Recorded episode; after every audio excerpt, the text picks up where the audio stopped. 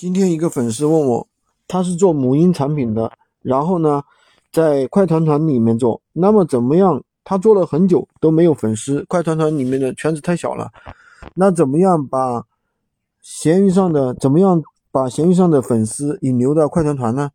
他这里提出两个问题，第一呢，他发现闲鱼上的产品呢价格都比较低，他的价格呢比较高，第二个呢。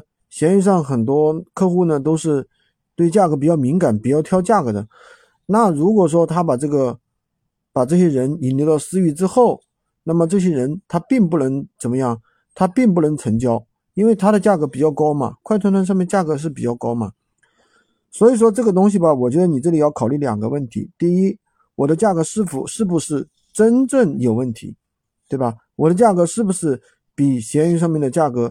要高，如果我的价格普遍比他们高的话，那反过来，那反过来，那是不是我的进货渠道有问题，对吧？那闲鱼上的价格低，无非就两种，第一种他们是假货，第二种呢他们是串货的，对不对？串货的这种有是有的呀，有的是真货，但是呢他们是反正就悄悄卖的嘛，就这个意思。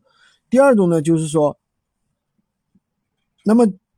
如果说我这确实是真货，他们是假货，那我怎么去表达这个东西，对不对？我的话术、我的文案怎么去表达，让人家相信我这个是真货，不是假货，对吧？他们的是假货，我的真货。你像我们一个学员卖一个产品，对吧？那闲鱼上有的人卖个十几块，是吧？十几二十块，他卖三十几块、四十几块，为什么一样有人买呢？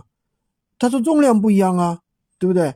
你我这个重量是三公斤的，那些假货重量就一公斤，对不对？那么很明显的，我能够有一个清晰的让消费者能鉴别，消费者肯定会选择你这里，还是有部分会选择你这里的，对不对？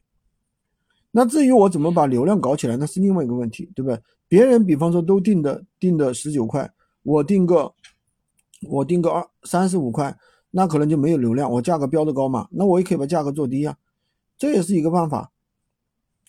那么至于引流到私域之后，我怎么样把这些人作为种子去裂变，对不对？那么这个是就是另外一个话题了。我社群怎么去运营，怎么去裂变，我私域怎么去成交，朋友圈怎么去维护的问题了，对不对？这不就不是一个闲鱼公域引流的一个问题了？好吧，今天就给大家讲这么多。喜欢军哥的可以关注我，订阅我的专辑，当然也可以加我的微，在我头像旁边获取闲鱼快速上手笔记，也可以加入我们的训练营，快速学习，快速赚钱。